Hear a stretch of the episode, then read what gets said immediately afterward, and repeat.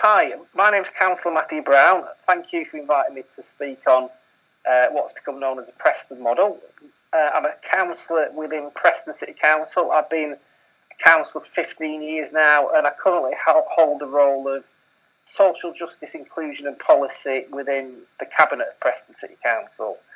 Um, and yeah, I mean, I just want to talk about the Preston model because what it is really is a response to a systemic problem that we have with the way the economy's been for 30 or 40 years, which has been um, accentuated by the austerity that we've seen, which has been caused by the um, dysfunctionality of the corporate capitalist system. And what we're trying to do, you know, in a collaborative approach, is to kind of like look to form alternatives in a way that's kind of like common sense as well as radical. And you know, for it to succeed, it, it's got a number of strands, but it also needs quite a number of players. And we do feel we made quite a lot of significant progress, and we do feel we're improving the living standards of people within Preston and Lancashire. And, you know, it's very interesting because a lot of these approaches are being adopted in a number of European cities, a number of uh, cities and places in, in the UK are interested as well and, and making a start, but also crucially, a lot of the inspiration comes from uh, American cities like Cleveland and Rochester in New York and elsewhere, where you know they're looking for alternatives as well. So in many ways, it potentially, and I say that word potentially, potentially, it, you know, lays the groundwork for the beginnings of a new economic model. You know, that's going to be a lot fairer and a lot more democratic and a lot more devolved as well. So that's what it is. So more more than happy to uh, answer any questions you have about it. So what I, what I wanted to ask you quickly, Matt, for the for the benefit of people um, listening, is is how, how, did you how did you come to start the work that you that you've been doing in Preston? Was there a series of realizations about how business as usual worked and how it could be sort of reformed? Well, I mean, there was a number of things. The first thing is, is my own views have been uh, quite radical compared to where to the place the Labour Party was, say, 10 or even five years ago. So, you know, so I was lucky to be elected to the cabinet of the City Council for the first time in 2011. And I was also lucky to have a team around me that kind of like allowed me to be quite creative in the way I did things. So I was getting quite excited by a lot of the alternative strategies that I'd uncovered around the world, like Mondragon, and also in America there's the, the, the North, the Bank of North Dakota, and these things have made huge advances uh, for the people within those areas by promoting economic democracy. So there was that as well. And then at the same time we got elected, um, what we've done as a city is we've kind of like been pursuing a lot of inward investment um, that was going to be facilitated by two global developers. And that had been a process, and this will be the same in a, many towns and cities across the country. That had been a process that had taken about 12 or 13 years to try to bring into fruition, right? Yeah. And then what happened is we had the economic crash in 2008. And, you know, leading up to 2011, there was an attempt to keep the thing going, but it was looking less and less like it was going to be feasible. So what happened is that the, the scheme kind of like was formally abandoned in 2011. So since then, we've been looking at new ways of trying to, you know, um, you know, regenerate the Preston economy and the Lancashire economy as well. And this is one of the ways that we've done it. And it was those two things really that kind of like were the, um, you know, that was a major like catalyst. Firstly, there was my own uh, views, which I was trying to promote within uh, within the council and elsewhere, which were kind of like those people quite open to those ideas as well. But then, and perhaps more importantly, there was this kind of like system problem we had in the sense that if we go back to like 10 years ago, there was lots of money coming in, there was lots of houses being built, there was public spending was on the rise, you know, there was um, you know, inward investment, but that kind of like then all dried up. Yeah. So you, you like had the double whammy of, you know, developers saying, well, you know, we're in a crisis, we can't, you know, invest at the moment, you know, and then on top of that, we kind of had the situation which government was just giving us less and less and less. So it was really those two things put together. So we thought, well, how can we make ourselves self-sufficient? And in 2012, we came across uh, Ted Howard, who was the entrepreneur in Cleveland, who I believe you, you, you Dan, have actually, you will be working for his organisation very shortly. Sure. And, and um, what I'd always been fascinated with was how areas where they promoted worker ownership had really saw, you know, big advances in the well-being of the people in those communities. So I need to give a, a, mention to Gordon Benson, who was one of our officers at the time, who was who's now retired. He came across uh, Ted speaking at, event, at an event by the Centre for Local Economic Strategy, Strategy for CLES, in yeah. Manchester, who we've had a really good relationship with for the last five years now, nearly. And yeah, and we decided to pursue this policy of community wealth building. But before that, we were doing other things that are kind of like within that umbrella. So, for example, we were the first uh, employer, not council, the first employer in the north of England officially accredited with the Living Wage Foundation in 2012. You know, so we did that pretty much before anyone else in the north of England. Right, right. Um, you know, and we started pursuing that in 2008, really, through our Labour group when we were in opposition you know, and so we, we, so by 2013, before we started this, we had quite a number of local employers, including a lot of the public sector, saying, "Well, we're, we're behind you on the living wage." And then on top of that as well, we had um, a new credit union, uh, which was like starting, you know, which yeah. is now CLEVR Money, C L E V R, and that was quite easy to do because they've extended the common bond uh, from one in Blackpool to Preston. So they just basically extend, extend, extended the, the reach of the credit union. But that's been quite successful in that it's had about 500 members already. You know, in the last two years or two or three years since it was launched to live and work within Preston. So we've done that. But by far the most important thing was the um, the stuff that we did with the anchor institutions. So in 2013 we started this project. Mm-hmm and it's involved about 12 anchor institutions in Preston and Lancashire, of which there's probably six or seven who've been, you know, very, very uh, committed and involved, but they've all played a part. So the six we engaged with initially in 2013, um, back then they spent about 750 million pounds. So within that, you've got two councils, you've got two colleges, you've got the Lancashire Police Force, and you've got the um, you've got Community Gateway, which is actually a tenant-led cooperative, and it's the largest provider of social housing within Preston. So we had those six, and then later the University of Central Lancashire came along, which is quite important, especially for us because they've got a major programme of investment as well. Right. So out of those six, back in 2012-13, they spent around £746 million on goods and services. Now, last year, uh, last financial year, that amount had actually um, it reduced from 746 to about 616, which shows the quite dreadful effects of austerity. But the really positive news is that by working with CLES and working as a, collaboratively across all these organisations, we managed to increase the spend on goods and services within Preston, even despite that huge uh, drop in uh, spending power by 75 million in 2016-17, and that doesn't take into account the cumulative effect because it obviously takes a number of years to get to that level of increase. Just, just, just very quickly, um, just to give people an idea of the scale. How much now out of that 616 million in total will you be will you be expecting to be spent primarily? You know, first off in, in Preston. Well, I mean, all I can do is give you the, the figures for, for last financial year. But sure. I would say about 140 million. Yeah, whereas in 2012 13, you're talking about 50 million. Really? 50 or 60 million, yeah. So the, the increase is 75 million pounds. That's extraordinary. Yeah, yeah.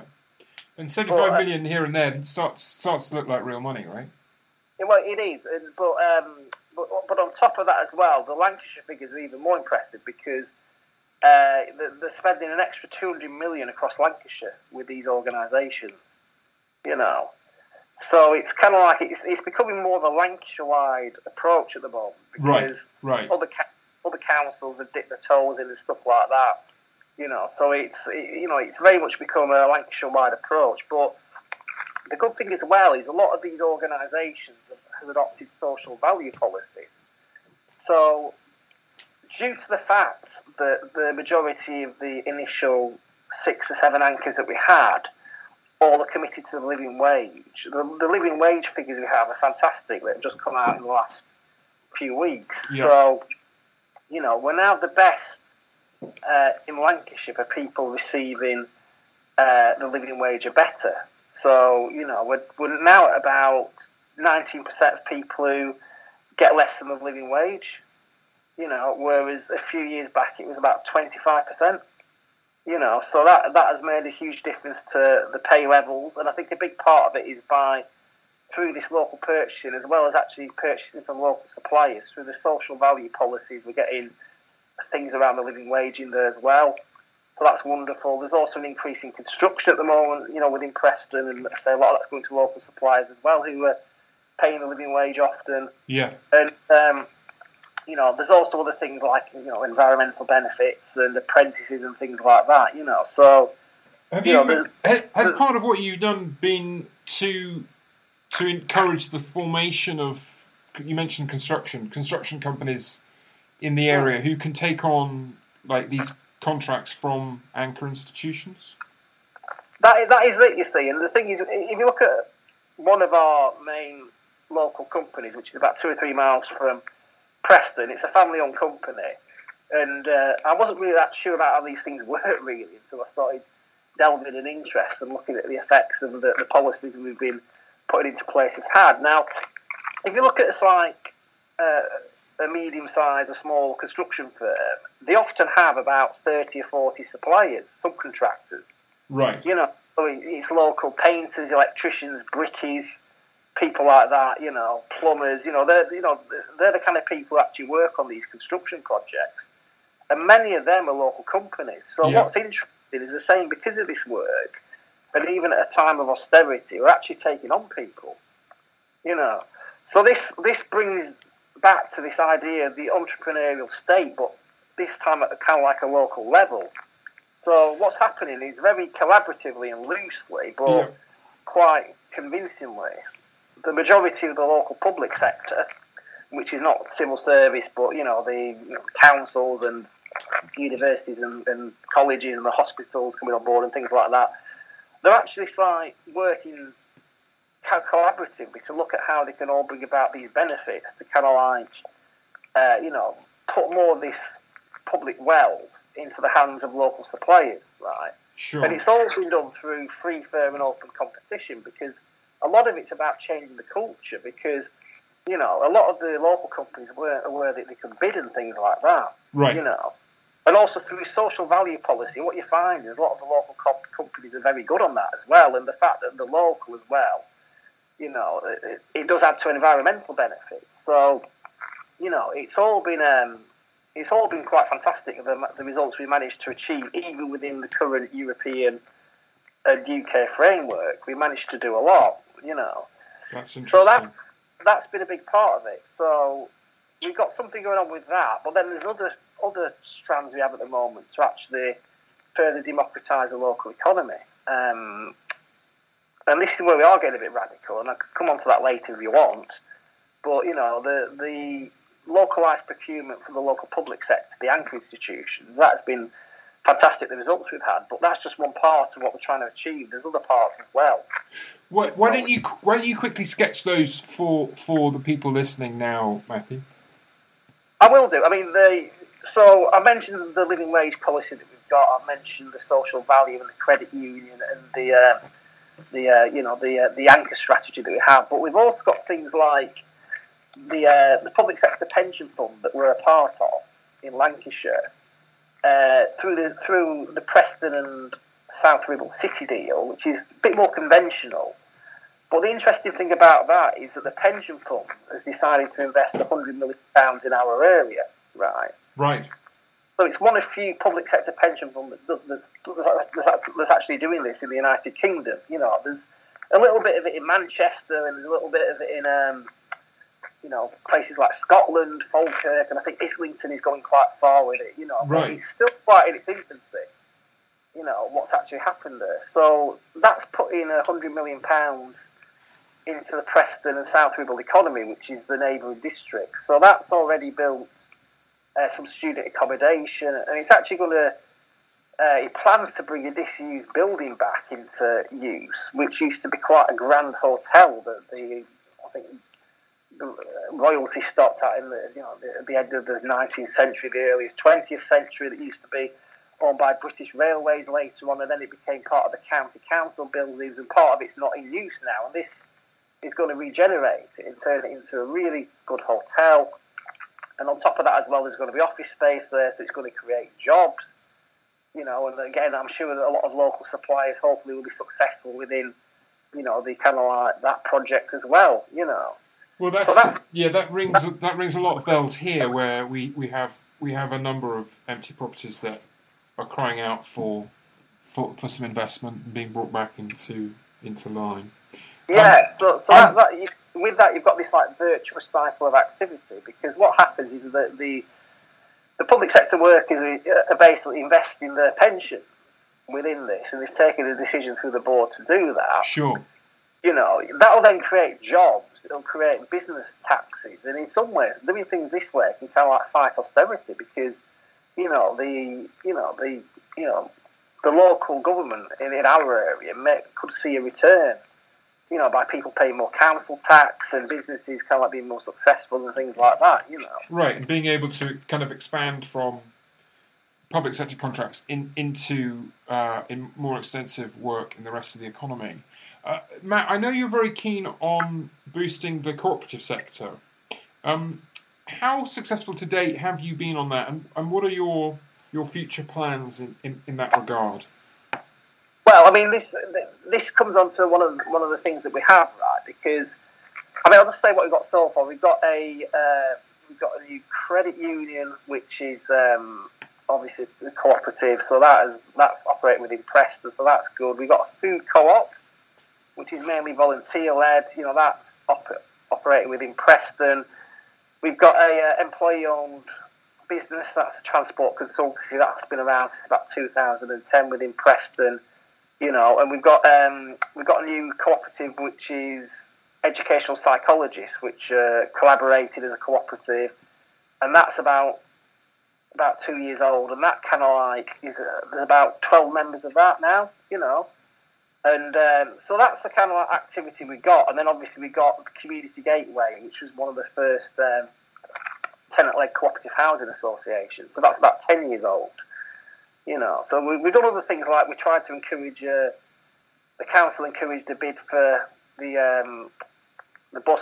Uh, you know, the, there was an issue with the uh, competition commission saying Stagecoach's acquisition of part of the bus network was anti-competitive. Right. So the council encouraged the, the is to bid for that about seven years ago. That was not successful, but there's that culture that we have. But so we got that. But by far the most exciting thing we're looking at at the moment is the um, out of all this public sector buying power, there's gaps where there's you know very few local businesses, or there are, there are businesses that are providing the service. It would actually possibly be better operated by a cooperative. So we've actually constituted Preston's Cooperative Development Network, which is legally, it's actually legally constituted now in itself as a, as a cooperative, which is uh, registered with Cooperatives UK, and we're going, to, we're going to be working over the next few months around looking at these gaps where potentially we can form cooperatives to actually bid for the contracts where there's lots of leakage within the local economy. So one of the first ones we're looking at is food and catering. You know, because there's lots of money leaking out of Lancashire in uh, catering. So that's things like, uh, you know, um, you know, food for the hospitals and the uh, colleges and the university refectories and of course, you know, the, yeah, the schools as well. So we're looking at a cooperative there, to, which we hope will actually be, be formed in the next few months, actually. And once that's formed, it'll be a worker-owned business, and that can then bid for these contracts. You know, Brilliant. and hope, hopefully it'll be successful. Obviously, you know, he, he's got to compete with other private sector companies, but he's going to be there really as, as kind of like a, a more local, ethical alternative. Right, a kind of cooperative option. Um, cooperative, well, yeah. So we've got something going on. So we've got something going on there. We've got um, renewable energy, where there's discussions around a lot of um, the anchor institutions' buildings. Potentially, we can put things like solar panels on that through a cooperative. So that's being looked at at the moment as well. And then it's other things like furniture. Apparently, there's no company that sells furniture within Preston, so that's an opportunity there we've got as well. And then also it's things like social care, which is something that we're having discussions with at the moment about whether the trade unions could actually be supportive of, uh, you know, uh, worker co-ops to provide social care. You know, and you know that, that if that does happen, that would that would be extremely exciting. So that's something we're looking at at the moment as well. And then also it's things around IT because there's this quite wonderful organisation called CoTech, which have been up to see us twice, and they're very excited about the Preston model, and they're a network of tech businesses. So that's everything from web design to cam, you know, to filming and to uh, you know, to printers, you know, things like that, you know, and they're looking at how they can work, you know, to actually get more involved in this project. brilliant. And the exciting bit as well, which actually goes beyond this, is that the we've got a guy called Dr. Julian Manley, who we've worked with very closely at the University of Central Lancashire. And he's engaging with the University Business School on this. So a lot of the graduates will be encouraged to form worker-owned businesses, especially where the university is kind of like buying goods and services, and there's no company in Preston that's kind of like, you know, provide that service. So, so potentially the graduates can actually, you know, form cooperatives there to, you know, to get involved and hopefully have success in the competitive process there, you know. So you put, you put that all together, right? And if this all comes together the way that we hope it will do, because there's no certainty with these things, you know, but of course. you know, obviously the infrastructure is in place now, so to really expand the cooperative economy by, by doing it this that way, you know. Yeah. So, so that's that's that's happening at the moment. So that's really exciting, you know. And the, I mean, the, the, there's discussions at the moment about whether the university can actually form a cooperative um, around IT, you know, with CoTech.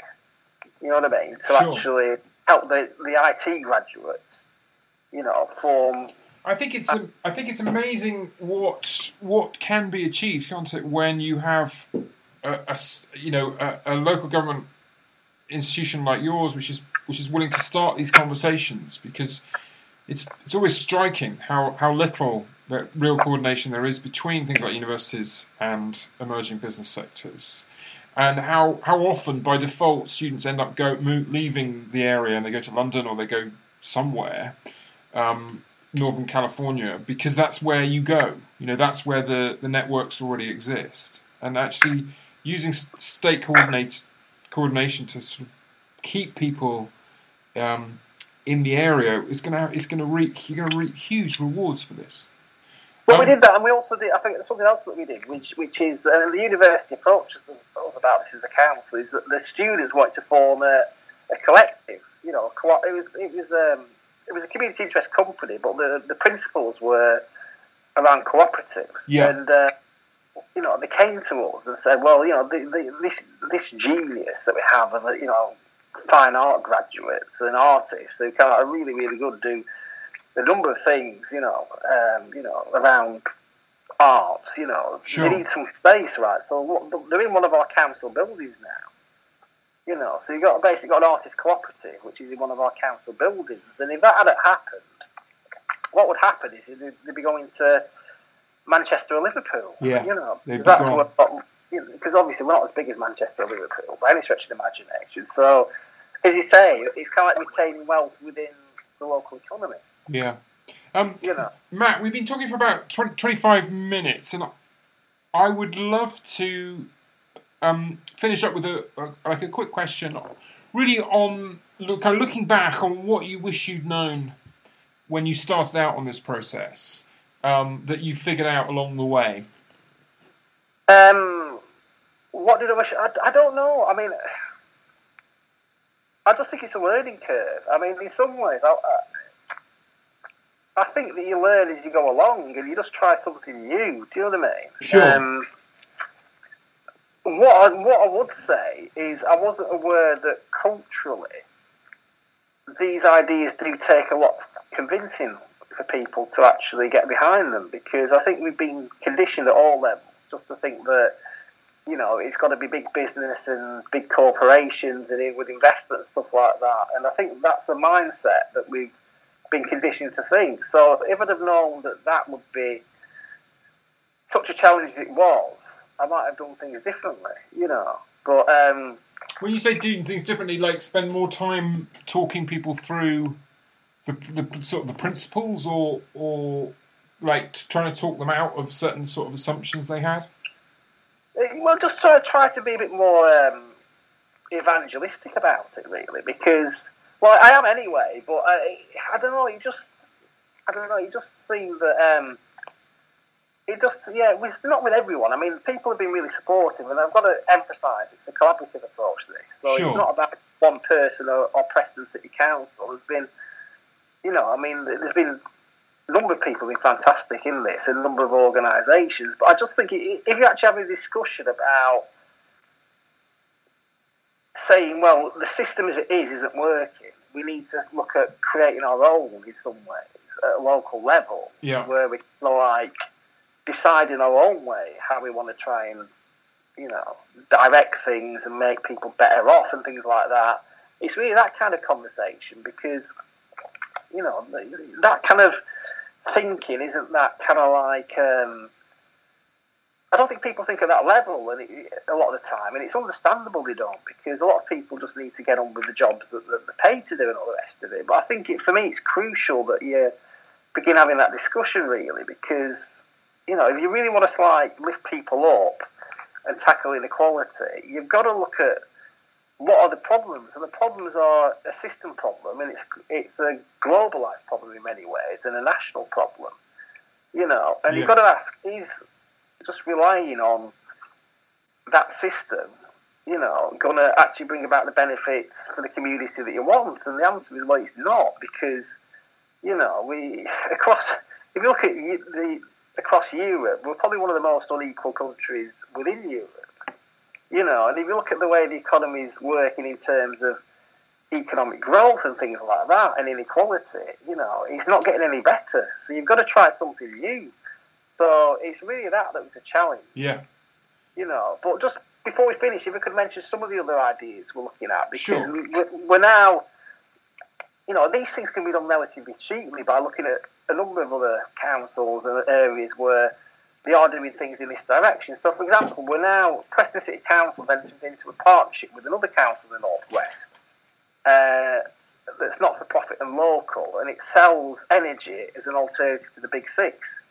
You know, so that was launched in September, so that's fantastic. So that's called Fairer Power. Fairer Power. You know, which, which, yeah, Fairer Power Lancashire, and it's and, and we're leading across Lancashire uh, you know, with this initiative, which is there to kind of save people money on their energy bills, which are very high. As you know, I think British Gas announced that it was an increase of twelve point five percent or something. I don't. Know. Yeah, it's pretty scandalous. Yeah, yeah. get wrong on this, but I mean, I know I, I, think it might have been British Gas, and I apologise to British Gas it wasn't British Gas, but I mean, the, one of the major companies did announce a very um, large increase in um, in the price of, of energy. So you know, so that's a fantastic thing we got going now. And the other things we're looking at as well is, and this is what's really exciting, is we're trying to encourage a number of anchor institutions in Lancashire to invest in a community bank. And there's a guy in uh, Southampton called Professor Richard Werner who's involved with uh, all these ideas. And, you know, he, he's open to launching a Lancashire community bank at the same time as the Hampshire Community Bank, which is where he's from in Winchester, and right. that's going to be the first networks of community banks, which will be basically set, based upon the, uh, you know, on the model they have in Germany, which is the, uh, you know, Sparkassen and things like that, where You know, it's a, it's a devolved bank. It's a cooperative bank. Right. It's owned by the people. uh, It's owned by the um, the community in many ways because it can only lend to businesses and individuals within that area. Right, You know. and, and develops a very kind of detailed kind of knowledge of the local economic structures so that it's able to make smart investments. Part of the problem with our banking system is that our bankers can only really lend against property. Um, There is there is that. So very very little of it's going into the productive economy, but it also goes back to this system problem in that if you're a if you're kind of like a small business or you're cooperative or you're a charity or whatever, you know, often it's very difficult to get the finance that you want. Or if you do get the finance that you want, the interest rates tend to be very high. sure. You know, so that you know the the modelling they've done for the first one in Hampshire, they're, they're, they're looking at it's big money. This about three hundred million pounds. I think it'll be lending within three or four years. You know, Yeah. so what I'm trying to get at here is if you put all this together, so you put the pension fund investment, which potentially we can build on, you know, within within Preston or Lancashire, you put the localised procurement there, if you get the living wage in there, if you get the cooperatives in there, if you get the energy democracy in there, if you get the banking there, what you're doing is you've actually got quite a lot of, you know, institutions and strategies to actually create a democratic economy, which potentially, if we get it right over the next 10 or 20 years, and I think this will, this will actually grow and grow and grow, especially if Jeremy Corbyn becomes Prime Minister, you can actually crowd out the conventional corporate capitalist model and create a democratic devolved economy by using all these levers. And that's very similar to the work of Ted Howard and Gar Alperovitz in America Yeah. Yeah. you know, who, you know, I mean, it sounds quite dramatic when he's talking about moving on beyond capitalism to a next system, but, you know, it is actually a very sensible, common sense way of looking at things because it's the it's kind of like the extractive nature of a lot of economic activity that we have at the moment that basically the money's being put in. So I'll give you an example of the, the banks that people within Lancashire or wherever are depositing with the major banks, and then it's actually leaking out to shareholders in you know, um, outside the community. Often they find ways of not paying tax and things like that. You know what I mean? Yeah. So Yeah. that's what that's, what that's what's making me quite excited about all this. That if, you know, if it all comes together the way that we think, there's quite a big movement that actually starts a debate about the kind of economic system that we want to have. You know, and what strengthens it even further, in my view, is that from a common sense level, us going back to where we were before the crash, it's not going to happen because there's been the budget today, which I don't, I don't know if you saw, but you know the levels of economic growth that we're getting, they're just nowhere near where they were in the 80s, 90s, or you know even before then. No, You it's, know, and it's clear as well that the current government's reflexes are entirely oriented to giving more money to those who have it already. Uh, even when they, they try and dress it up as helping the young, they end up helping property owners and so on. Um, They, they- they do, and there's very little to be sold off as well. You know what I mean? But, yeah, I think they've. I think that you're right. They they feel increasingly like um, they've um, they've sold everything that wasn't nailed down, and they're probably looking for the exit. Um, Yeah. I think this is um, it's such a heartening project that you're on, and, and listening to you, it's clear that it the, the, good example you're setting is already spreading in the region, um, and I think it's up to you know I think you'll, you'll a lot of people will be watching with with hope in their hearts. As you say, this this is this is exciting to me because it's a way of moving to transformation that isn't sort of giddy. It doesn't require a kind of the delirium of a, a revolutionary moment. This is just about, as you say, gently displacing capitalist extraction and replacing it with something with more sensible. It, it, it is, but crucially as well, I think that, the, especially at a local level, these things have um, support across the political spectrum. Because I mean, if you're looking at the bank in um, in Hampshire that I've just mentioned, Yeah, Conservative councils are really they're all over it. They're saying we love this idea of having a, a community bank where we can lend to our local businesses. you Yeah, know. of course, But yeah. It's it's not necessarily someone of my, you know, quite radical, you know, Labour views that these ideas, especially locally, you get support for. You know. yeah, yeah, But obviously, the, the likes of John McDonnell and Jeremy Corbyn, have been fantastically supportive of these ideas. And, you know, there's, there's, a, there's a document called Alternative Models of Ownership in which I was quite lucky to contribute to that. And it gives some ideas of what a Labour government will do to support this agenda if we get one, which might be quite sooner than we think. But on top of that as well, there's been interest as well from the Cabinet Office.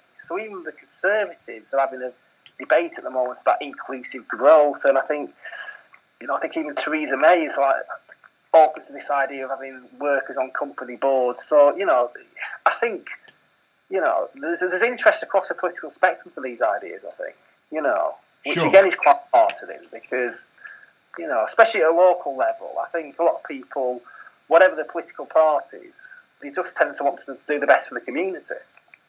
Yes, exactly, exactly, and I, I'm sure there is there is exactly that reservoir of of sort of local feeling, you know, feeling that things want to be well on the on their doorstep here as well.